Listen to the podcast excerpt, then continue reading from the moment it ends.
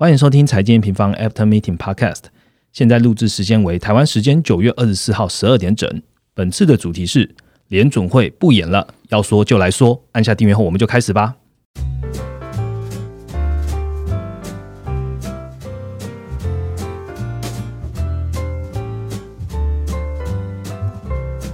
Hello，大家好，我是财经平方的 Roger。嗯，在过去中秋连假的这几天呢，全球的股市哦，其实是在连假期间是不太平静的，美股、港股的波动都非常大。整个市场相关的报道都指出说，哦，我们上一好像就跟我们上一周讲的 Parket 的这个议题有点关系啦。那也就是大家应该都听到很多的消息，就是恒大危机哦。这几天从开工起来看起来，这几天恒大危机的市场情绪算是比较缓和了。不管是恒大的到期债务的利息呀，可以部分偿还，或者是说中国官方介入可能会收归国有，不只是我们啊，还有很多市场的财经媒体用很多方的来证明，就是恒大跟雷曼的差异其实有蛮大的一个差异的。所以呢，这个股市的行情啊，在开工之后有一个不错的涨幅哦。那我们就回过来来。Focus 一下本周的一个大事件，那就是我们的联准会 FOMC 的会议了哈。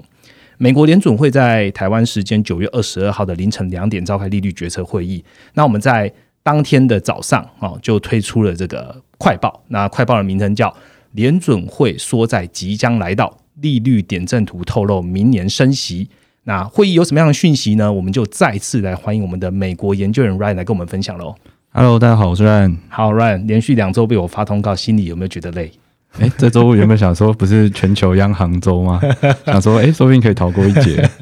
但是美国还是最重要的啦，所以在周一的时候，在马上就是 message 给 Ryan 说，哎，Ryan，还是你。要来跟大家讲讲，因为美国我们还是要最深入的去探讨。当然，今天还是会讲很多的央行、其他央行的一些内容。那也是麻烦 Ryan 来跟我们的听众朋友来交代交代。这样，那进入主题之前呢，请 Ryan 来帮我们回顾一下本周的行情重点吧。好，那其实就是算这这周算是中秋期间啦，就是美股在期货的一个季结算之后，也就是上周五结算之后啊，其实周一周二就出现一个接近两趴回档。那这个回档其实是月初到现在，就是月初到现在其实差不多是跌四趴左右啦，所以两天其实就跌了大概一半。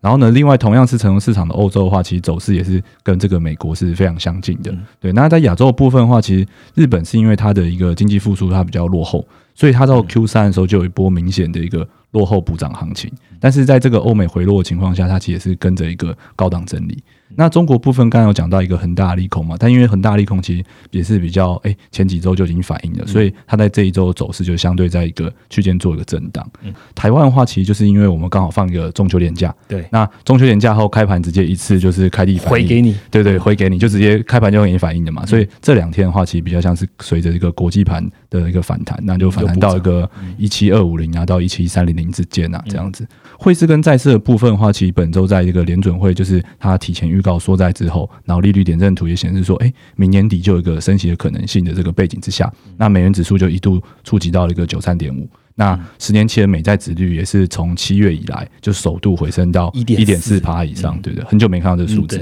这也让就是说贵金属的这市场就是继续承受压力。这一周跌幅最多的一个贵金属就是黄金嘛，其实已经跌到一七四零。那我记得上上前几个礼拜的时候还在一千八以上，还有一千八。对对对，所以这个跌幅算很大的。那原物料的话，也只剩下说有一些个别基本面因素支持的，像可能说原油它的走势就比较强势。其他的话，其实在美元走高，然后殖利率走高的情况下，都是一个呃大区间的一个震荡这样子。这边确实有点越来越像是就是一个复苏阶段转向一个恢复常态的一个扩张时期，就是你会发现，哎，经济活动啊，原物料需求都不再像是哎过去一年是一个大幅回升，然后呢，央行资金在现在可能说，哎，我们这周要讨论的一个全球央行的状况，嗯，你会发现大家的资金也不再是一个强力挹注，所以整体的一个股汇在原物料的行情都比较偏向个。个别发挥，那操作难度也都是有个明显加大的一个现象。好，那今天我们会把整个 podcast 节目分成两个部分哦。这一次我们当然 focus 在就是 FOMC 九月的机会，好，包含的声明稿的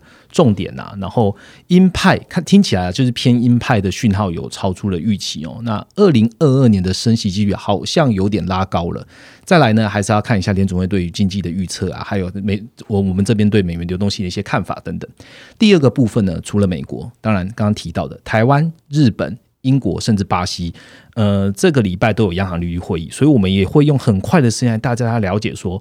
这几个这四个央行他们又做了什么样的利率决策，跟他们对经济预测的看法。那我们就直接开始今天的主题吧。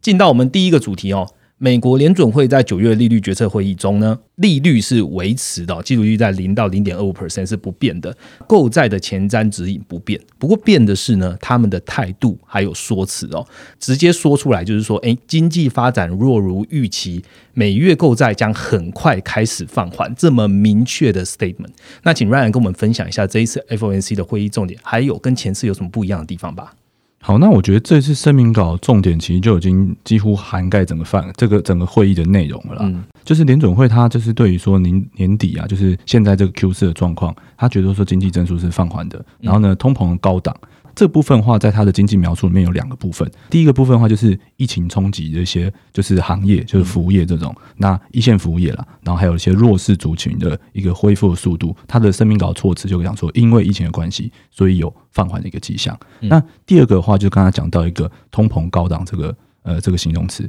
那其实它更改了，就是通膨的一个措辞。它原本是用 rising，就是它原本就是说，哎，通膨在往上，然后现在直接改成一个 elevate。那你如果你去查这个单字的话，你会发现它其实是一个位阶升高的一个概念。也就是说，它原本觉得说，哎，通膨就是一个哎短暂上升的一个状况。那他现在觉得，我虽然还是觉得通膨是一个短暂的，但它的位阶有一个升高的这个意思在。这变化其实就要注意一下，就是说，可能你会看到。很多的，就是大家的解读，可能说，不管是美国央行啊，或是甚至英国央行这些成熟国家的央行，他们都大家都会解读说，哎，经济放缓了，通膨升高了，哎，大家就会想到一个词叫停滞性通膨，是不是出现了？但我觉得这一边啦，其实大部分主要央行它要传达，尤其像联总会，它要传达说，这是一个年底的一个短期现象。因为可能诶有 Delta 病毒，有 MU 病毒，所以在年底出现这个这个短期的现象。但他们对于明年的展望，其实还是比较偏向正向的。因为他可能说调调低了这次呃经济成长，但是其实他调高了明年的经济成长。嗯，对，所以我觉得这个部分的话是要注意的。另外的话，声明稿的话，当然他后面我们会讲到，就是他把说在这个东西的声明稿的措辞也做了一个修改，就是原本是讲说，诶，如果经济符合联准会的一个。发展的话，那他可能会在接下来的会议去讨论这件事情。那他现在是改成说，诶，如果符合发展的话，可能就可以说在。所谓符合发展，意思就是他应该有一个 target 的目标值在那，所以他认为。今年应该会达到他心里所抓的那个目标值，对不对？对，其实这个部分我是觉得有点 tricky。如果大家有印象的话，其实这边哎，我们也可以顺便就是为什么讲，刚刚 Roger 讲说是超出预期的硬派，是因为我们原本上一次其实 Park，如果大家还记得的话，像我原本的看法也是觉得说，可能说哎，他十一月在做一个。提前预告的一个动作，但是因为他这一次他把经济下修了，那他在下修的途中的时候，就是有把失业率这个东西也做了一个上修，从四点五调到今年的年底目标四点五调到了个四点八。嗯，他如果是这样调整的话，诶，他的目标突然变得比较好做到了，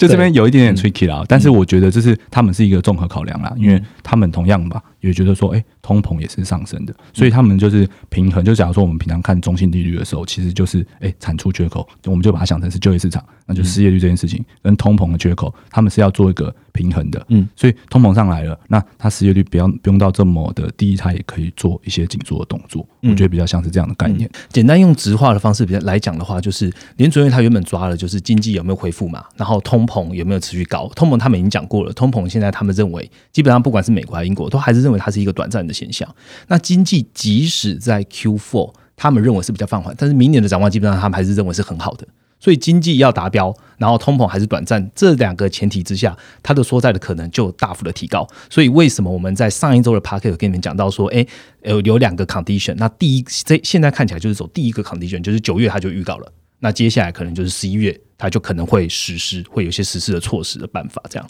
好，那我们讲完联总会的声明稿呃概要的时候，我们来讨论一下升息好了。因为这一次也蛮多的联总会会议啊，或者说市场的媒体在讲说，哎，呃，升息看起来好像提前了。我们来看一下点阵图，嗯，点阵图在进去在。讲到细节之前呢，我还是呃，因为有用户来问说，哎，怎么看这个点阵图？然后就由小弟来很简短的来跟你们讲一下。基本上这个点阵图上面每一年都有十八个点，哦，然后呢，这代表着联准会利率决策的委员每一个人代表一点，所以有十八个委员。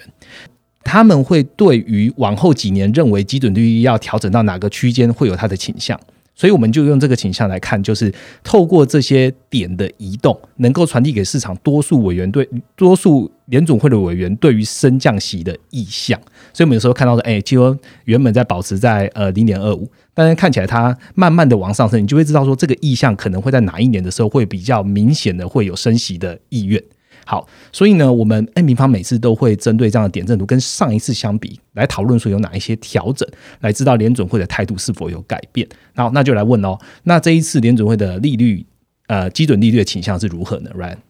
好，那其实刚刚 Roger 有讲到嘛，他总共是十八个委员去投票。那其实市场平常在看利率点阵图的时候，我们就会取一个中位数，也就是说我们过半的一个情况下会落在哪里。那其实二零二二年的这个呃，就是利率点阵图，就是跟上一次的会议六月的比的话，其实有两位的委员他上调了。这边上调的时候，其实就会变成是，诶，市场就非常关注这件事情，因为它的中位数就会变成说明年就要升息。但是我这边要做一个提醒啊，就是因为现在是十八个委员投票，那你去看它的分布的话，你会发现其实现在是九对九，就是一半的委员是认为说明年明没有要升息的，那一半的委员是认为明年要升息，所以只要有任何的一个人做一个调整的话，那其实他就会做一个变化。所以我觉得他这个呃这一次的这利率点阵图在尤其在明年的部分，我觉得市场一定会是反应比较敏感的。但是这个东西，我觉得大家要保持一个弹性，就是哎，你可能十二月底再看一次，说不定哎，又又又没了。嗯，对，所以这个部分是提醒大家的。那我觉得比较一致性没有问题的是说，二零二三年的一个升息的状况，因为二零二三年的时候，你会发现只有一个委员他是认为说不需要升息，然后几乎所有的委员都会认为说要升息的，所以它的中位数其实也跟上一次的时候原本说，哎，呃，上一次的状况是呃要升两码。那其实这一次你会看到中位数就直接拉到一个四码的一个状况。如果说综合这样的考量的话，你就会发现说，其实明年年底的一个升息几率其实是有变高的。因为其实你二零二三年要到升到四码的话，你你正常其实你还是要慢慢的往要慢慢升啊，你不可能说一次上去。所以其实年底的机会是有变高的。但是这个东西我觉得随着经济发展，其实委员他真的会跑票的。所以现在目前我觉得就当做一个短线的事件去看待就好。这边的话，我觉得，呃，联总会最高几率会去做的一件事情是这样啦，就是鲍威尔这个也有讲哦，他讲说，我他们有给了个购债前瞻指引，在去年年底十二月的时候给的，他到了一个时间点后，他会给利率的前瞻指引。了解，也就是说，他们还是会保持说，我购债真的全部结束的时候，他才会来讲说，哎，有没有升息这件事情。那我现在这边的看法是这样啊，就是他可能会在就是购债这个缩减购债这个东西宣布之后。然后呢，把利率的前瞻指引加进声明稿里面。那等到那个时候，我们再来看，哎，利率的前瞻指引大概什么时候会达标？正常的情况下，它其实应该啦，就是我我的预估啦，就是它应该是会给失业率四趴这种经济条件式的那种前瞻指引。它可能不会给出四趴，但它可能会把就业最大化这件事情跟利率前瞻指引锚定在一起。对，那这个锚定在一起的话，你就会发现，其实可能明年年底会不会一定会升息这件事情，就又变得更不一定了。嗯，对，所以我觉得这边的话，大家可能还是等说，我们现在还是先先把焦点放在所在上面，我们再来讨论升息。就是升息绝对还是比较之后的事情。这个东西的话，变成说市场它会先反应，你可能会看到的，哎，像它一宣布这件事情之后，哎，短短利率就上扬了，然后直利率当天没反应，但你看隔一天它就拉到十年之利率就拉到一点四帕，就是它会先反应，但是事事后是不是真的？就是彩电这种会这样真的这样做，我觉得不是不是现在就能确定的，还是要先看所在。嗯，蛮符合鲍威尔跟市场沟通的玩法，他都慢慢试出，对对，然后看市场 partial 的反应，反应反应，这个真的发生的时候，搞搞不好反应就不会这么的大。其实我我觉得我觉得这次有点比较好好玩的一件事情啊，就是像可能我我在我在会议前的时候，嗯，是觉得说这次会比较割派，嗯，那当然算是出乎我意料，但但是像我我在这一段时间的一个操作的时候。我就会变成这样，就是哎，前面跌的时候，我就有点啊，莫名其妙被杀到。嗯，但是我我看到它整个哎，鹰派一出来，然后前面又先跌的时候，你就会发现哎，市场已反应，然后呢，就哎直接弹个两天，而且是弹个很快的那一种。我觉得就会有点像是这样情况。那这个就是鲍威尔他跟市场沟通的一个方式，对一个玩法，就是他不能让市场一次性的受到冲击。所以我觉得这个东西都是一个渐进式的调整。基本上 Ryan 讲的内容呢，我们都已经在九月二十三号的快报，然后我们一早八点就已经发布了。所以有兴趣的听众朋友，等下还会继续讲。有兴趣的听众朋友，现在就可以点开呃，在 M 方网站上面的这个这一篇的联总会的快报，然后跟我们一起往下听。简单讲一下呢，联总会现在目前对于缩债九月看起来它是比较明确了，所以我们才市场的解读才会说联总会它是比较偏鹰派的一个解读。但是用利率点真的来看呢，跟上一次的比较。二零二三年看起来升定了，升息升定了，但是二零二二年会升息这个几率加大了。好，那这样我们讨论完升息，讨论完缩债之后，我们来看一下联准会呃对于呃美国的经济预测。呃，为什么我们会特别看重联准会的忌讳呢？就是像九月呢，因为联准会会把刚刚讲的利率点阵图啊，或者经济预测都会放在。忌讳的时候公布，所以忌讳的时候都是我们特别 focus 的一个一个时间点哦。这一次 FNC 会议呢，联准会下修了今年的 GDP 预测值到五点九帕，哦，原来是七 percent。那但是它有上调了今年的 PC，也就是个人的消费物价指数到四点二，那核心 PC 到三点七。这个 GDP 的下修，Ryan，你认为是符合我们目前对美国经济动能的看法吗？其实我觉得算算是符合的啦，因为其实你看，大家如果有看我们 N 平方的九月月报的话，你就知道我们在那边的时候就已经提醒说，Q 四的放缓是。呃，就是可以预见的。那这个部分的话，我觉得你大家就是回想一下，我们其实好好几次的 p o d c a s 都有讲，就是现在已经不像是过去的一年半的一个时间，就是哎，政策大量的刺激，然后呢，需求是快速的回升，因为那时候可能封城刚开嘛，就之类这种感觉。那那时候其实最反最反映在就是一个商品消费的一个部分，商品消费这个部分在美国这边，其实假如说我们看一些最新的一个零售数据，你也会发现说，哎，其实它的绝对值已经就是降到。可能说五月以下，可能说最新的七八两个月都是在五月的绝对值之下。那比方说，哎，商品的消费的确有出现一个放缓现象。我记得我们周一有讨论到，就是我们看到七八月的商品消费之后，我们就会大概断定 Q 三的商品消费动能好像一定不会超过 Q two 了，对不对？对对对对对。因为其实你就你看四五六是 Q two 嘛，那你七八两个月都比。最低的五月来的低的话，那你 Q 三你势必就很难超过就是 Q two 的状况。那如果说诶延伸到 Q 四的话，我相信可能也会是类似的结果。所以我觉得 Q 四放缓是合理的。但是就大家这边还是要提醒啊，就是这边真的还是比较像是说它是从一个复苏的状况转成一个扩张的状况。因为你要这样想哦，现在七八月的绝对值，我们当然看的是如果说我们看跟 Q two 比，我们当然觉得诶放缓。对，但是那个绝对值，如果你跟二零一九年比嘞，你跟二零一八年比，它真的还。还是很高，所以它比较像是说，哎，它不再是复苏期的快增长，它比较像是转向一个扩张期的一个缓增长。对，那其实这个东西缓增长，如果你拉长来看的话，它就是增长。所以大家这个东西就是 Q 四可能哎稍微谨慎一点，但是长期来看的话，我觉得还是消费上这个还是没什么问题。而且尤其就是现在要接棒的是一个服务业的消费，那服务业消费的话，其实它会是一个比较缓、比较长线的东西，因为疫情不会一次好。那疫情像可能说美国现在正在讨论说，哎，是不是要打第三剂的加强剂？那现在是给就是六十五岁以上的优先啦，因为可能疫苗数量也不够全部人覆盖，所以只有六十五岁才会打第三剂。但假如说未来所有人都打第三剂，那这些东西服务业这个复苏一定是会继续就是下去的。所以我觉得这个东西的话，我觉得拉长来看还是没什么问题的。然后呢，这边的话提醒一下，就是说可能说像联总会的政策，他现在可能说，哎。他看到诶通膨跟就业状况，他去做个平衡，所以在这边转了比较偏鹰派。但是如果说他看到诶经济放缓的速度，诶不是只有 Q 四，连 Q one 都放缓，嗯，我想他一定立刻转向。然后呢，诶可能二零二二二年的这个年底的升息，你会看到诶有往后延。所以我觉得这边的话就是拉长了看不是有问题，但是大家有问题的会是在 Q 四的部分。嗯，我想多问一下通膨呢？通膨你怎么看？通膨的话，其实这个部分我我觉得啦，就是呃，我们原本都一直觉得，就是通膨会高档到年底，然后呢，看的东西是那个房租还有房价部分，因为你去看美国的一个房租哦，它各个尤其城市区域，就是在疫情期间的时候，城市区域的房租那些都掉的很多。就是，但是它从就是开始复苏之后，解封之后，然后呢，全部都飙回，而且都是创新高的。那因为房租占 CPI 的比例真的太高了，所以我们一直都觉得，其实 CPI 的它的那个年增会维持在高档。那这个部分，我觉得，呃，联总会虽然没有明讲，但我觉得他们是看得到的。所以为什么在这个九月的时候转成一个相对鹰派？它其实就是去抑制这件事情。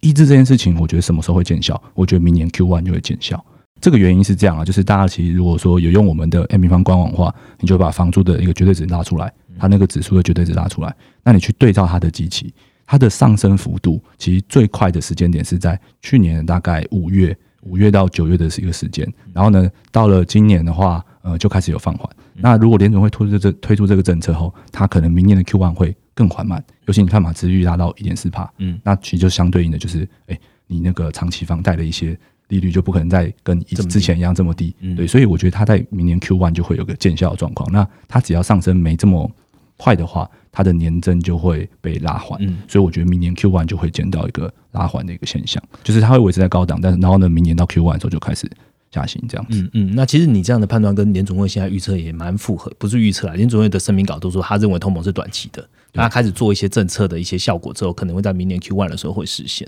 对，我觉得会实现。然后这边的话，我我我觉得我觉得这样啦，就是它的短期是这样哦，就是它你去看它这一次的 SEP，就是联总会给出的预测，它其实把核心拉高，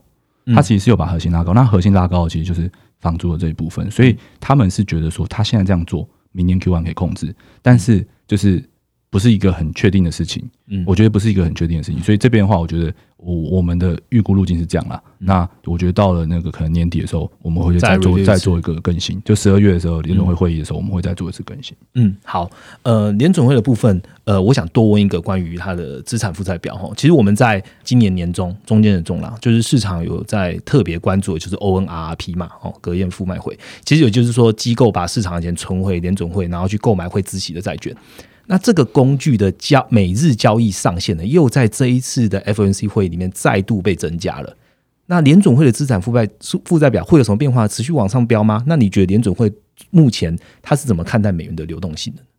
其实我觉得这个部分联总会。在对于美元短暂流动性，我我可以讲个比较直接，就是我觉得它现在是一个无能为力，然后有点像是一个不能说的秘密，所以它只能把上限拉高，因为它没办法做，它只能用工具去控制，就像 ONRP 这种工具去控制。那原因是这样子啦，因为它不能够直接去讲说，哎，这些短暂流动性已经把哎房价、把股市溢注到很高了，拱起来。它不能说资产太高，如果有啦有啦，可能就像可能以前那个二零一七年，就是那个叶伦要加任的时候，他就讲过，嗯。其他他觉得资产有一点点高，然后就崩了。嗯，对 对，所以我觉得这个部分就是比较有争议性啊。所以我觉得联准会他一定会是希望渐进式的去消除这些东西。那这边我觉得刚好还有一件事件，就是说，哎，美国的一个债务上限，然后呢，他现在哎财政部已经是一个非常贵的在融资了。那他如果说哎这个些东西通过之后，其实这个财政部的这个 TGA 账户是会吸引一些。短端流动性去缓解现在这个短端流动性过剩的状况，因为像现在的 ONRP，就是我记得啊，我印象非常深刻，在呃写联准会快报的时候，哎，那时候是使用量是一点二兆，然后我们现在录音的时候已经好像一点三五兆了吧，就是哇，那个上升幅度真的太太高，就是比方说短端的流动性真的是太多了，很很多的。然后这个部分的话，我觉得其实可以给大家一个想法啦，这是我们在三大银行课程里面有讲过，其实现在就是一个。充裕准备金的一个时期，就是联准会，他现在本来就觉得市场该有这么多的短端流动性，这一部分就是给银行它有一个就是呃信用的一个保证嘛，你就不会担心它会违约啊什么什么，因为他手上的。资金非常多，你就不会担心这件事情。在这样的情况下，他们的一个调控方式就会在货币市场去使用一些工具，像说 ONRP，或是他为什么他在七月的时候要推出一个长设回购，他就等于说我有这个下限的工具 ONRP，长设回购这个上限的工具，去把它维持在短端利率维持在这中间，那他不在意短端流动性这么多，因为我就用工具去控制它这样子。嗯，好，最后我来问一下行情好了。嗯，我们看了一下联准会的缩债的态度，应该算是明确了哈。但美股这两天的表现呢，也是明确的强势收复本周一的开始的跌幅哦。Ryan 觉得市场的长线格局要怎么看呢？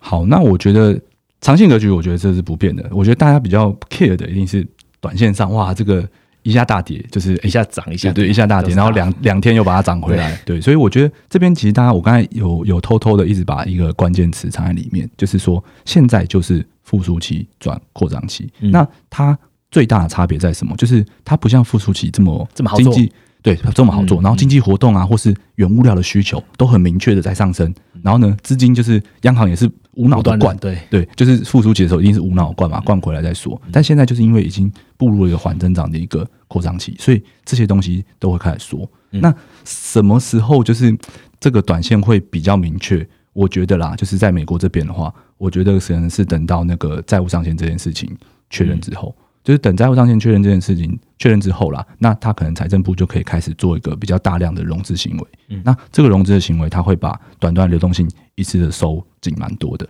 OK，那这个收紧收完之后，那市场就会去反映这件事情嘛？诶，这个东西在收紧，但是收紧完收到一个程度之后，哦，你就会发现，诶，其实联准会的购债是购债到明年的年中。嗯，那大家就会开始，诶，其实每个月都还是有购债，然后呢，收紧就收到一个程度了，就是吸收流动性能力就收到一个程度了。那收完之后，那大家就会恢复到一个每月购债的一个增长的这种看法。所以我觉得是等这件事情发生。那等这件事情发生的话，其实我觉得回升回浅。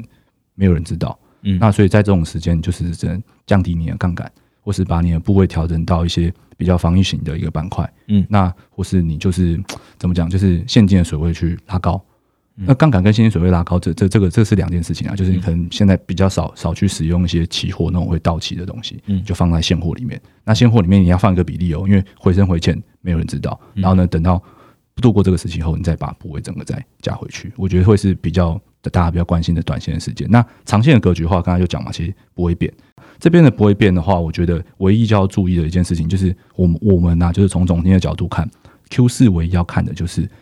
呃零售的这个状况，因为我们讲商品消费的放缓是 Q 四放缓的主要原因。嗯，那它的绝对值如果能够在 Q 四这个消费旺季直接垫高到那个三月，就是今年三月，因为今年三月是那个拜登使用现金支票的财政的时候，那他如果能够把它垫高到这个程度以上，那我们就可以确认长线的趋势完全没有问题的，就是美国就直接恢复到正成长的，呃，不，它本来就正成长，就是恢复到一个正常成长的一个路径上。对，那我觉得这是长线上看这件事情。那长线如果看到这件事情的时候，可能 maybe 股市已经走出一段了，但是你要知道，就说，哎，这个股市走出一段后的是的背后啦，是有一个基本面在支持的。嗯，简单来讲的话，我们不管是从商品消费啊，或者是刚刚讲的直接的美国这边公布了零售销售的数字，或者是把它呃拉到。看到中国或是台湾这个 PMI 这部分，我们都会知道说，现在的景气循环的趋势，在美国来说的话，其实已经从原本的复苏段，其实已经迈入了扩张段。那在扩张段要操作的时候，可能本来就不像复苏段一样，就是有那么多钱，全部的成长动能都在，所以你要更去选择比较适合成长的一些呃类型产业或者国家来做一些投资。那我总结一下联总会的内容哦，基本上就是维持基准利率不变，然后购债。在目前为止不变，但是呢，本月的声明稿呢给出了比较正式的一个缩债的预告了。那另外就是升息的部分呢，二零二三年升息这个看起来呢中位数上调了一 percent，那更可以要去注意的就是半数委员现在预计二零二二年可能会升息，但这个中间会不会跑票什么的，我们在接下来的联准会会议还是会跟用户再说明。这样再来就是今年的 GDP。呃，有做些微的下修，下修了 GDP 预测值，不过有上调今年的 PCE，然后还有核心的 PCE，那这个部分全部都是在呃我们九月二十三号的快报里面，所以刚刚听众朋友如果你听完了，你可以直接到快报里面去看我们讲的内容，那基本上还有更多的图表可以在上面让你去做追踪哦，那这就是我们第一个主题的内容喽。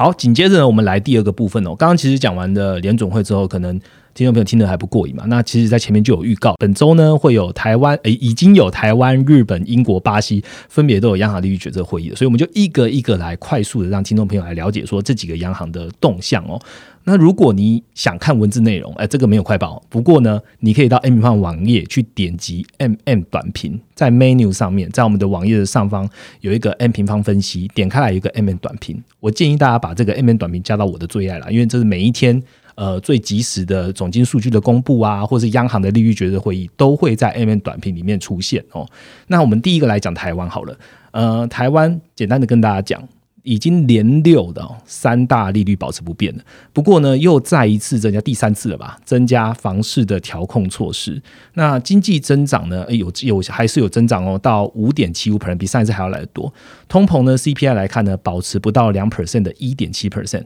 那 Ryan 对台湾央行这个有什么可以跟听众朋友分享的吗？好，那我觉得就是 Q 三之后啦，我觉得市场真的就是看明年了，就不会有人再 focus 一直讲 Q four，对对，Q Q four 怎么样？像可能哎，刚刚前面讲到，哎，联准会它下调了今年的年底，然后就下调完就开始涨两天，没有，就真的因为大家都在看未来了，不会再看今年的。那我觉得台湾的话，就是现在开始主要担心的是一个明年的一个机器的问题啊，今年太高了。对对，就今年太高，然后经济增速可能会出现个比较明显的一个放缓了。嗯，所以我觉得这件事情也在 Q 三 Q 四的台股行情中也是正在反映中。那我觉得这边的话，其实就是幸好，就是其实台湾跟一些其他国家比较不一样的部分，就是我们没有什么通膨的问题。嗯，相对南韩来讲，对，相对南韩来讲，它 CPI 就高的很。对对对，像我们看现在刚刚 Roger 讲嘛，我们才一点七帕的通膨，那其实就很很很一个很正常，连两趴都没有，所以我觉得是一个很正常的水准。所以央行它的一个宽松的态度都还是能够维持的。这边的话，我觉得说台股就算出现修正啊，什么什么的之类的啦，我觉得反而都会对于说明年上半的投资会是一件好事情。因为你去看央行，它虽然有提到说激起这个问题，但是它还是看明年的一个经济成长有个三点四五，还是蛮高，其实还是很高的，对，所以其实还是相对看好的。所以其实我觉得会有机会在 Q 四见到一个逢低投资的一个机会。那反而是明年的下半年会比较危险，因为这个危险，呃，我觉得是这样了，跟美国最大的差别就是美国它自己。它的是以靠它自己的内需消费为主。那台湾我们这种制造业出口，虽然我们有一些高阶的制程、先进的制程，但是我们还是要看海外的一个需求状况。嗯，所以其实我觉得这边会跟美国做一个连接。就我们刚好提醒美国的话，它我们在 Q 四的时候会开始关注它的一个零售状况。嗯，它零售状况绝对只能不能够拉超过那个今年的三月。嗯，其实如果能够拉超过，其实台股就算在 Q 四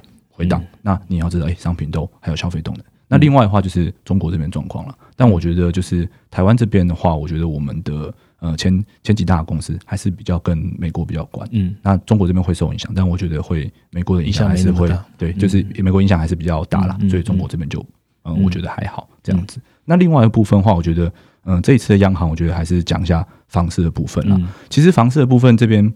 我觉得算是一块很中性的一个政策。那它的主要的目的是说，诶，在这个低利的这个环境下，我们连六动了嘛，利率连六动，那资金不要过度的涌入挤到房市，对，不要挤到去房市去，因为其实大家应该相信有有感觉到，就是最近房市有比较热的一个迹象。对，那我觉得这一块很多人很很常被骂爆，非常常被骂爆，就是因为好像他的这个政策都太中性，都打得不痛不痒，这种这种状况了。但我觉得从我们要从一个总经的角度上帮，就是我们的决策者做一点点中性的一个平反了。嗯，就是其实房市真的不能够用很激烈的手段去打压。有一个原因啊，就是财富效应。就是你会发现哦，其实，哎，我我我不知道大家的家里的长辈有没有这种状况，就就是至少我自己家里面是有的。就是说，哎，很多老中老年一辈哦，他很早就持有房房市了嘛。那照理说，他早就要赚翻了。他可能哎，当初房房地产还很便宜的时候，他早就应该赚翻。但你会发现哦。他的房贷跟着房价也在涨，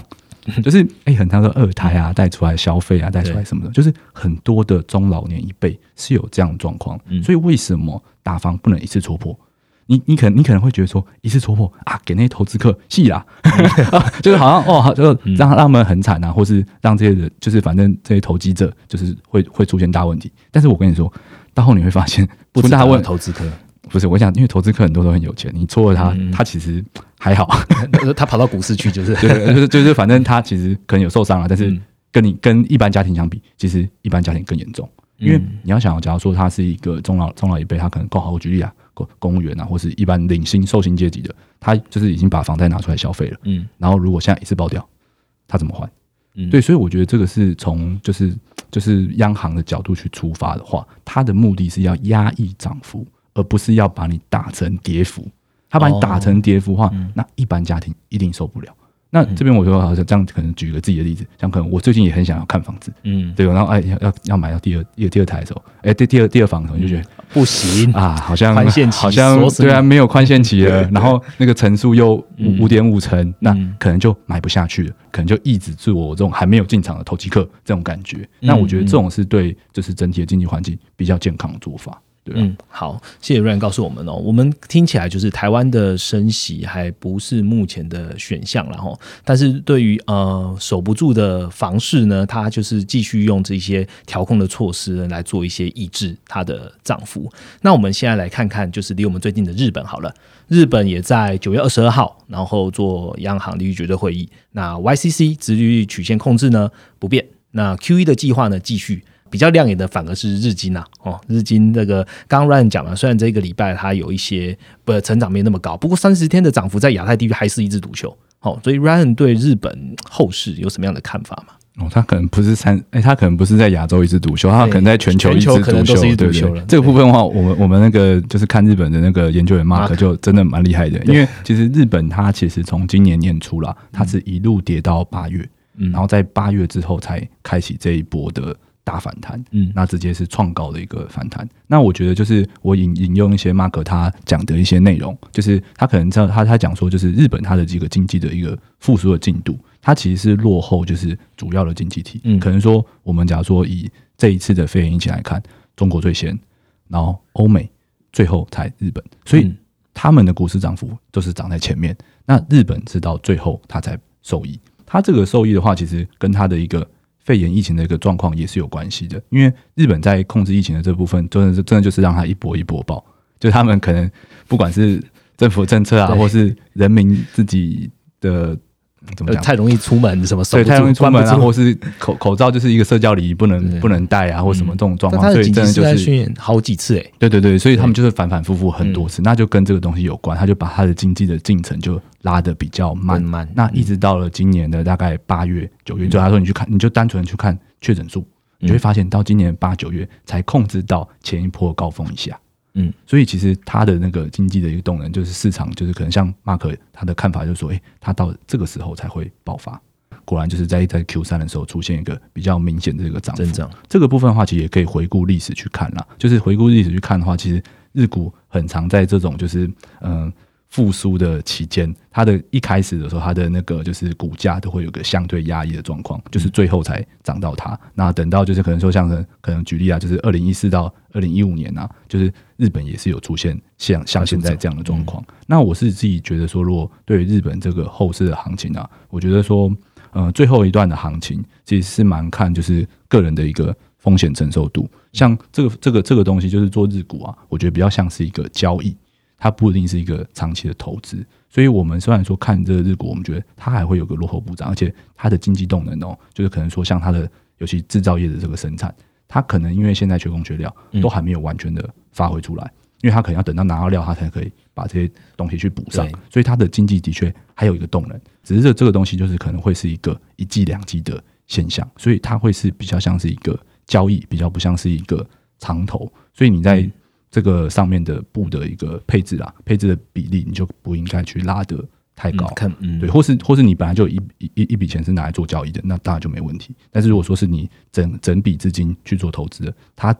你可以去赚这最后一段，但是可能比例上可能大家自己去依照风险程度去调整。这样，我们其实，在九月二十二号，呃，日本央行会议一结束之后，推出一个快报了嘛？那那就是研究员 Mark 写的，呃，这快报名称叫《日本央行维持宽松》。日经具落后补涨行情，这个如果听众朋友有兴趣的话呢，因为我们我们花的时间比较少，所以有兴趣的话，直接到我们的官网来看，这研究员这边写的一个完整的一个快报，你就会知道，哎，日本为什么最近涨，其来有自。OK，接着呢，我们来看一下英国好了，嗯，英国就是总的来讲啦，最大的变化就是多一个票委反对购债了。哦，最大的问，那感觉不管是购债还是升息呢，都来的比欧盟还有美国来的阴呢。那看到英镑在会议结束也飙涨了零点八 percent 嘛，Ryan 你怎么看待 BOE 的态度啊？其实我觉得，就是成熟国家的央行态度都都很，其实都很类似啦。就是因为他们看到说自己国内的一个经济的状况，那经济状况其实就是在服务业活动重启之后，其实嗯，每一个国家感觉他们对于说明年的一个展望，其实都还是不错的。然后就业市场都有一个很明显的一个缺工，然后薪资增长的一个状况。其实不止英国，就美国也是这样子。所以在这样的情况下，我觉得呃，央行在决定这个鹰派鸽派的角度的时候，他就会去考量这件事情。嗯，就是为什么我我要提早做一些，就是我已经确定经济是 OK 的，那我本来就应该要开始收缩一些，就是可能之前的算是疫情才推出来的一些宽松措施。对，尤其像刚刚 Roger 有讲到，就是这次票委的一个跑票，他其实主要反对的，就是原本上上一次我记得是八比一通过了，嗯，那这次多一个人反对，那他其实反对的也是在一个。总规购债的一个规模上面，他是反对这件事情。就是他们，哎，我已经看到今天这样的状况，我本来就应该少买一点，不然的话，它会变成一个就是嗯多余的刺激啦，有点像这种感觉。另外的话就是通膨的部分，那我们就是看到英国央行它这边对于说自己 Q 四的一个预估，其实是预估大概有四趴的水准，嗯，所以其实这四趴水准以嗯，就是以长期来看的话，其实都是远远超过成熟国家一般应该有的水准。那这这个这是这个是我觉得是现在普遍现象，因为肺炎疫情后期成熟国家都是一个四到五趴的，像美国也是五趴，突然间变正常。对啊对啊，就是哎，好像这个这个东西，但这个东西就是他们觉得说，哎，呃，我也不确定说未来会不会这样维持。嗯，那他们都还觉得是短暂的现象。嗯，那但是如果这个东西维持超过半年或是一年以上，就不是短暂现象了，不是就可能会影响到实体经济的，所以他们一定会在这个时候去缩缩减一些不必要的多余的宽松政策。我觉得这个是非常正常。然后呢，可能说他们也预期说，哎，服务性的消费在疫情好转之后啊，可能美国打第三季啊，或是接下来进一步解封的话，服务性消费也会继续开始灌注这个核心通膨的一个部分。所以我觉得他们事先做这些动作都是没有错的，就是事先的去鹰派处理这些事情，我觉得都是正常的。这个东西大家真的就是，如果拉长来看，就我们不要关注这个 Q one 里面大家各自表态，就是因为 Q one 的这个时，呃，就是现在这 Q 四的这时间点啦，就是你会发现很多央行的行动都不一致。那他们的那不一致是主要是来自于大家根据自己的国家的状况去调整。然后呢，这个调整就是这样。假如说我调整到我开始发现我的就业市场、我的经济被这样的调整压抑到了，它就会放松。对，所以我觉得这个短期为什么会诶讲起来好像诶有多有空有因有歌的原因是在这里，但因为它就是在处在一个调整期。那这个央行它的调整，我们刚刚讲这是必要的，因为他看到现在经济没问题，那通膨有点高，那他做这样调整是必要的。那如果说他这样调整完，经济继续上，通膨回稳，那就是符合他的预期嘛？符合他的预期之后，他的政策就本来就不需要这么宽松。那股市反映完这一段之后，它就会回到它的基本面。对，但是如果说诶。经济被压抑了，然后呢？诶，通通膨，因为假如说还是暂时性，也是回落的话，那它可能宽松的政策又可以回来。那如果宽松政策回来的时候，那其实股市就会又会有，就是有额外的动能去支撑。所以我觉得长线没有变，但是这个 Q one 的短期调整就是没办法，就是没办法预测的。这样，我特别问一下英国好了，英国这样看起来的话，它的呃购债就是到今年为止哦，但是现在看美国，就尽管它要缩。好，或者是欧盟现在可能只是只是放缓而已，增速放缓而已，看起来都会到明年。所以明年来说，英国可能是一个相对欧英欧欧洲英国跟美国，英国它可能是缩在最快的。对，但是我觉得这一个部分的话，但但这这个部分是我的想法啦，就是其实你去看它购债的，就是品种啦，就是英国它有跨到一些就是投资等级的公司，嗯嗯嗯，对，就是这个东西是在照理说啦，常态常态的情况下，央行根本就不不需要去买，不应该去买到公司债的，所以我觉得他把这个东西缩掉是合理的。然后呢，就是。如果说像可能说美国好了，或是欧洲好了，他们其实买主权债这种东西，常态化都是有可能的。就是我我我我举我举个例子啊，就是你看现在欧洲啊跟日本，其实常态化买债这件事情已经是行之有年了。对，像欧洲就是 A P P A P P 计划，其实就是常态性的购债。那常态性的购债这件事情，当然我我我，因为它已经发生了，我我也不能说它错或怎么样。就是其实可能 maybe 对一些经济体它的成长是有。必要的，有必要的，有帮助的。那美国当然还没有走上这条路，但是其实我们在三大央行的影音课程里面，其实列的三个点，第三个点就是有机构债，有机构债，对，有机构债其实就是这个意思，就是说，哎，它会不会需要常态性的去购债，去支持它，支持支撑它的金融的一个信用扩张的活动，经济成长的一个活动，支持流动性。对我觉得这种东西就是，假如说他做了。经济能成长就是好事，那他做了经济还不成长，那那他就失落，就是这样，就是失落好几年。对对对，这种就是我觉得，呃，央行它是考量就是他做这件事情对经济有没有帮助了，对啊。那英国这边，我觉得他可能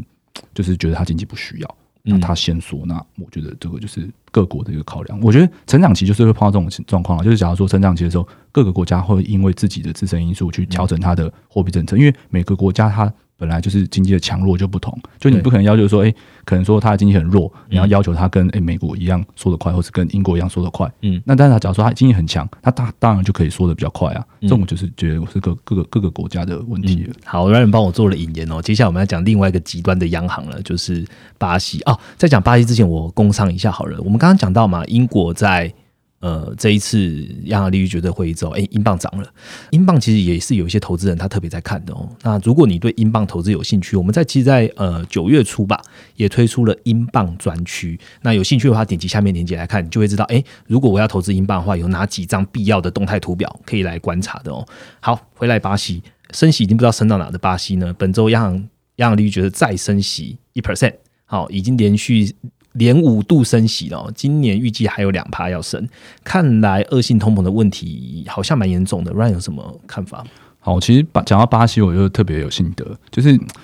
巴西在肺炎疫情的期间，不知道大家有没有注意？就其实那时候我们有写过一些短评啊，就是巴西那时候涨幅也是哇，超厉害哦，很厉害。那它为什么它能够涨幅这么这么大？就是因为它决定跟美国做一样事情。就是那时候，瑞达里有讲，就是他们有整理全球央行在肺炎疫情下的一个财政的一个应对状况。嗯，美国第一，占了它的 GDP 的十二趴吧，我记得。